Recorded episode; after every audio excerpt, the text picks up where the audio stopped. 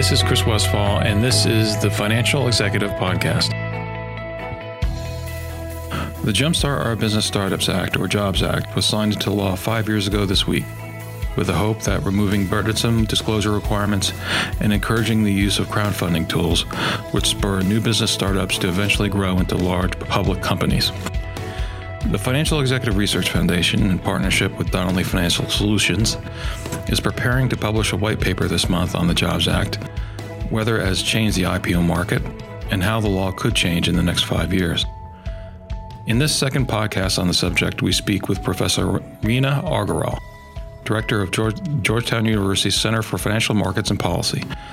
Dr. Aggarwal specializes in capital raising, initial public offerings, and corporate governance and she discusses what lessons financial executives should learn regarding the first five years of the Jobs Act. So, Dr. Aggarwal, thanks so much for joining us today. Um, I, what we're going to discuss is the IPO, IPO market and um, emerging growth companies. And, and, the first question I wanted to ask is really following up on the Jobs Act and, and how it was sort of, if I understand, the intention was to sort of spur the IPO market. So, how would you describe the IPO market today versus what it was back when the Jobs Act was uh, created in 2012?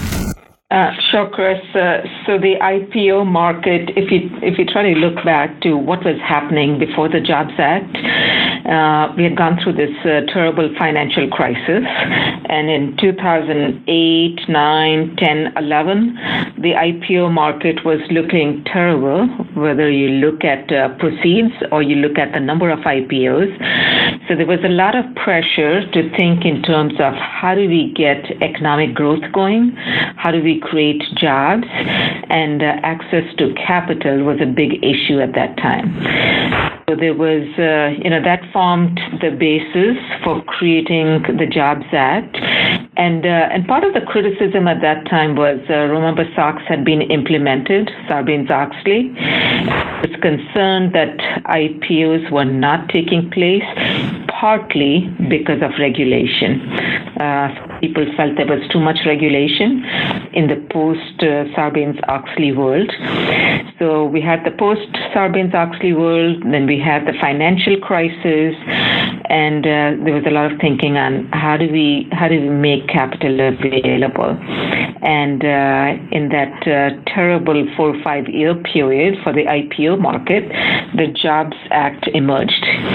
And uh, here we are, 2017, and the IPO market uh, has seen ups and downs. For example, I guess 2014 was a decent year. If you look at the last uh, 15 years or so, and uh, and then last year, 2016, was not a good year.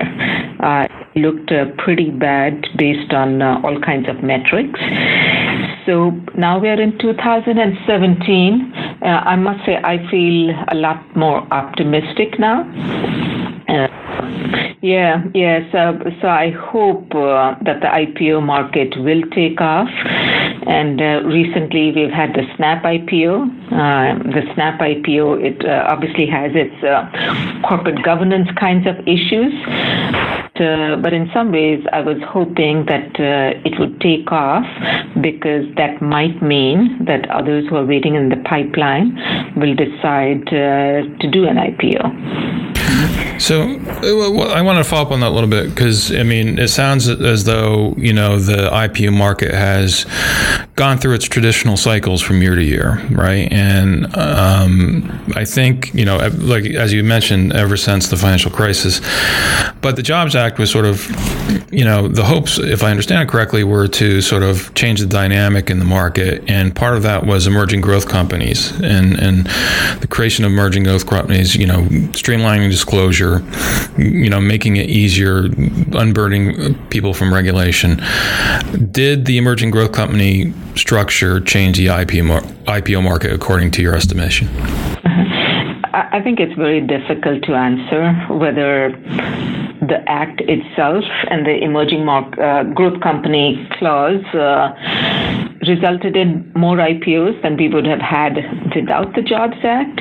But we do know one thing there are a lot of companies that have gone public, uh, a, a, vast majority have used provisions of the Jobs Act. Right? So, uh, so some of the major provisions of the Jobs Act were uh, you can confidentially submit your registration statement if, uh, if your uh, firm's revenues are less than a billion dollars, and uh, and therefore the, this kind of the second one was testing the waters with investors. And seems like a lot of companies have taken advantage of that. So obviously, those who are accessing capital, they see advantages to having the Jobs Act. Um, so it's difficult to answer whether we would have had the same number of IPOs and the same dollars raised, but uh, but it does seem like from uh, the issuer's point of view, they're finding aspects of the Jobs Act that are helpful. You know, the Jobs Act hasn't led to gangbuster IPOs happening, like in terms of tons of IPOs taking place. But uh, but maybe without the Jobs Act, things would be even worse. Yeah, yeah, that's a good point. I mean, do you feel that? I mean, when you say it would be even worse, do you feel like sort of things like the confidential um, draft registration statement and and you know reduced disclosure requirements, uh, they encourage some companies that were on the fence about going down this path that they, they could do it, that they, they could do it for for um, less friction and less cost. So IPOs are very, are full of uncertainty in yeah. so many ways, right? You have you have whatever is going on with the company, but then you have the markets, the broad markets, and the markets have been choppy, volatile, even though they've been trending upwards. So some of these aspects of the Jobs Act, uh, having the confidentiality, testing out the waters with some investors before you do a full-blown roadshow. Mm. Uh, I think it does give investors, uh, I'm sorry, issuers, a, a little bit more. Uh, uh, they're, willing to try it out. Uh, as you said, ones who are sitting on the fence, they they're, they're willing to try it out because they know they can pull back without being highlighted and being in the public eye in a big way. Right, right.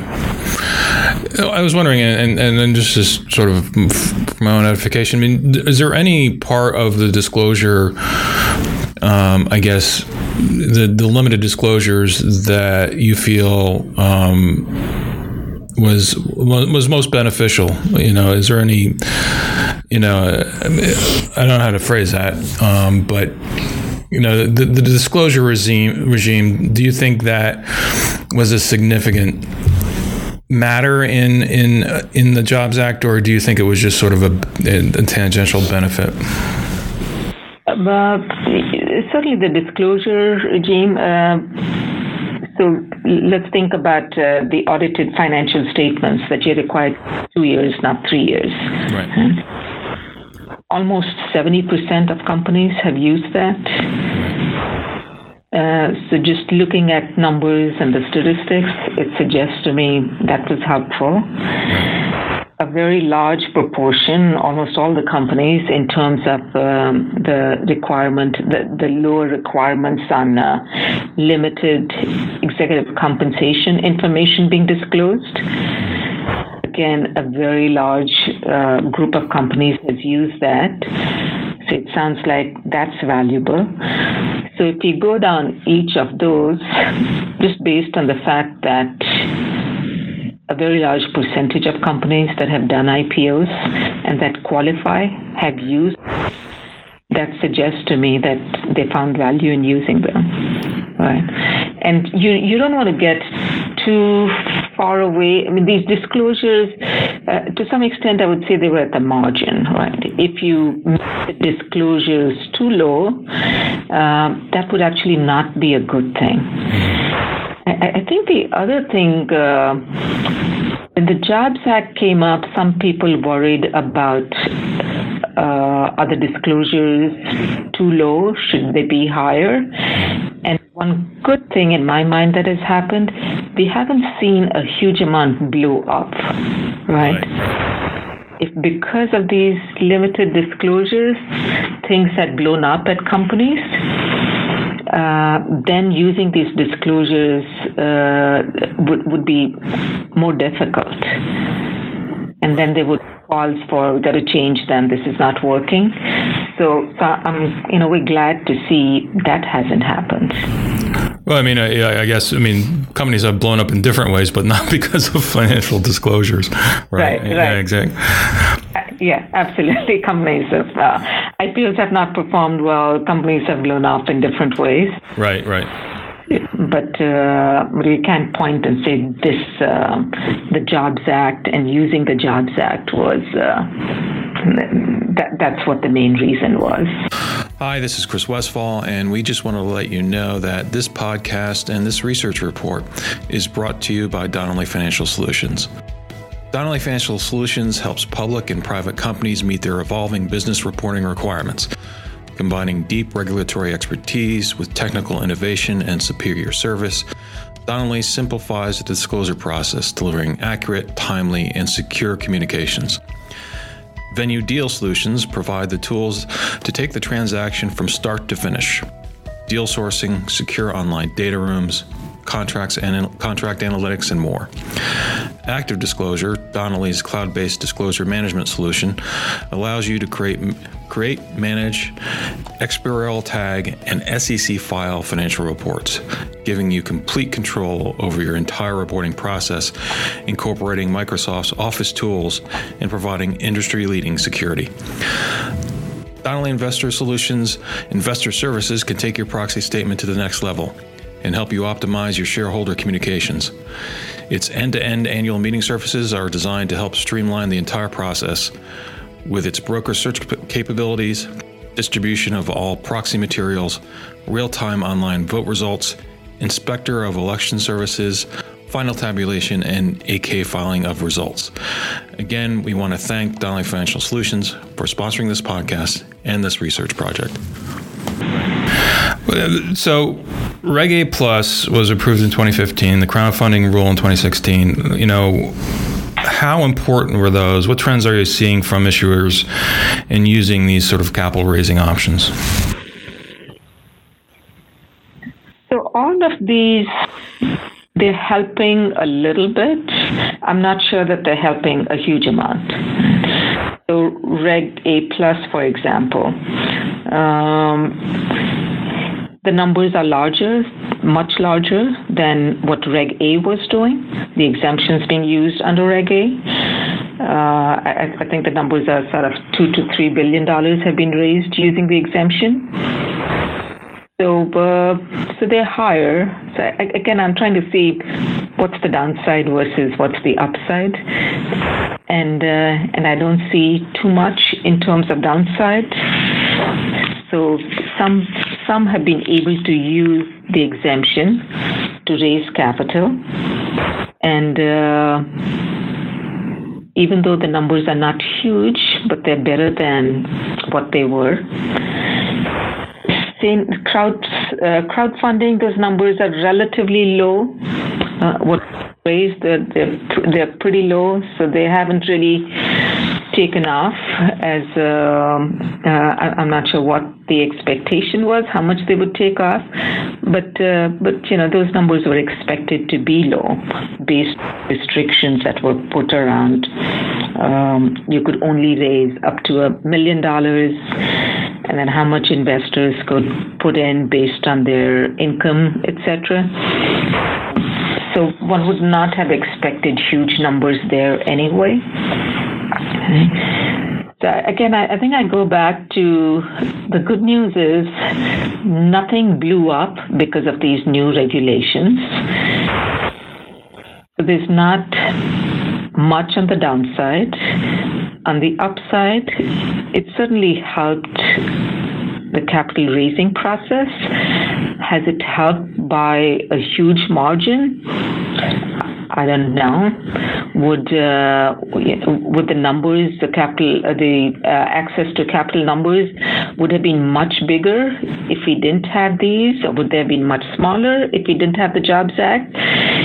At the end of the day, the IPO market is so much driven by confidence in the markets, where the markets are, how well the markets are performing, and then the firm level. How are firms doing? And uh, I think one of the challenges has been companies have gotten such high valuations in the private market and the public markets haven't been willing to pay those valuations that has that has resulted in companies staying private longer so do you do you uh, ask do, do you do you think there's you know that's an important point right? That um, you know private market and private market funding has higher valuations. People aren't going public. So they're disclose I mean they're just not necessarily being publicly disclosed you know their their financials. Do you do you see anything in the horizon that sort of a, uh, would change that dynamic? Um, I don't know if the you know sort of the new administration's um, approach to the markets can be taken into account, but um, or, or, even sort of dynamics in private funding that would force companies to think about public funding. Um, do you see anything like that changing? Um, certainly, if there are regulatory changes, if there's a pullback on regulation, that can help. Um, and eventually, I think uh, I think the private investors, whether it's PE firms or VCs, etc., they've got to exit. Eventually, they've got to bring those companies to the market. They only it's only so long that you can keep selling to strategic investors or changing hands from one private owner to another private owner, whether it's a PE or someone else.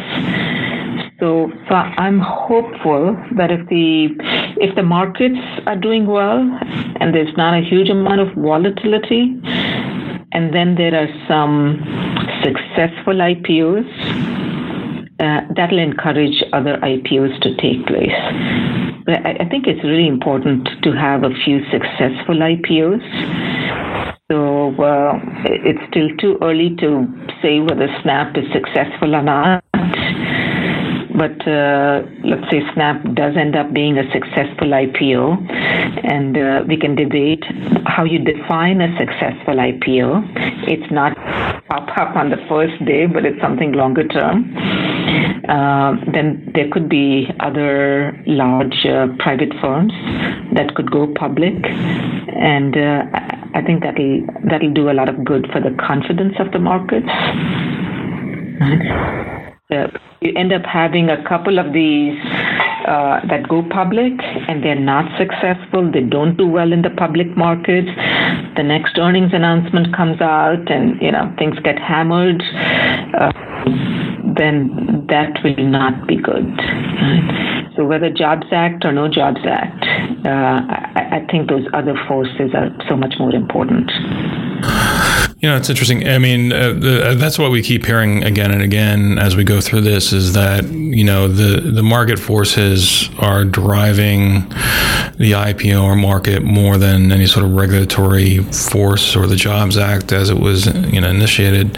Um, I guess my final question for you is, you know, there is a lot of change going on in Washington. Um, you know, certainly the the proposal to, you know, theoretically, you know, remove two regulations for every one that's proposed um, has uh, could have significant impact.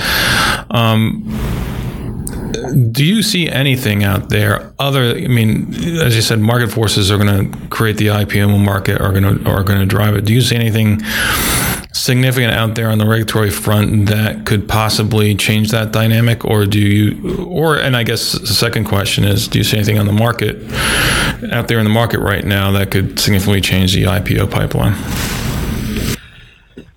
There are uh, there are lots of regulatory issues. Uh, you in terms of disclosure, in terms of you know issues that might drive valuation. So we see the markets uh, feeling pretty good right now uh, because they see the administration being, I, I, I suppose, uh, business friendly. Uh, and another big one will be uh, taxes. Right. What kind of changes take place to in the tax regime that will impact uh, companies? I, I, think that that can make a huge difference. Um, then there'll be there are issues like that will be specific to a certain industry. So, for example, infrastructure if the new administration decides to do whatever they want to do with infrastructure right. that impact certain companies and that will uh, impact companies who are in the infrastructure world. Yeah, that's interesting. I, I do think regulation and uh, what happens in Washington can drive uh, quite a bit of what happens with the IPO market in the future.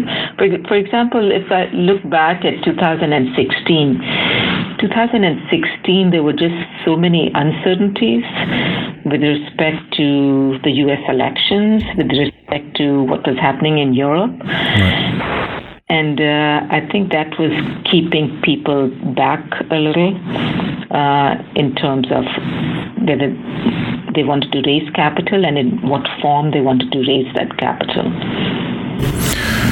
I'm going to leave you on, on one easy, well, super hard question, but in an easy format. so, the Jobs Act, um, successful, unsuccessful, or uh, no impact at all? So, I'm between little impact to successful. So, I I wouldn't say it's not successful. Uh, it hasn't taken things back. It's moved things forward. Uh, not enough for me. Great. Terrific. Thanks very much for your time. Sure. You're welcome, Chris.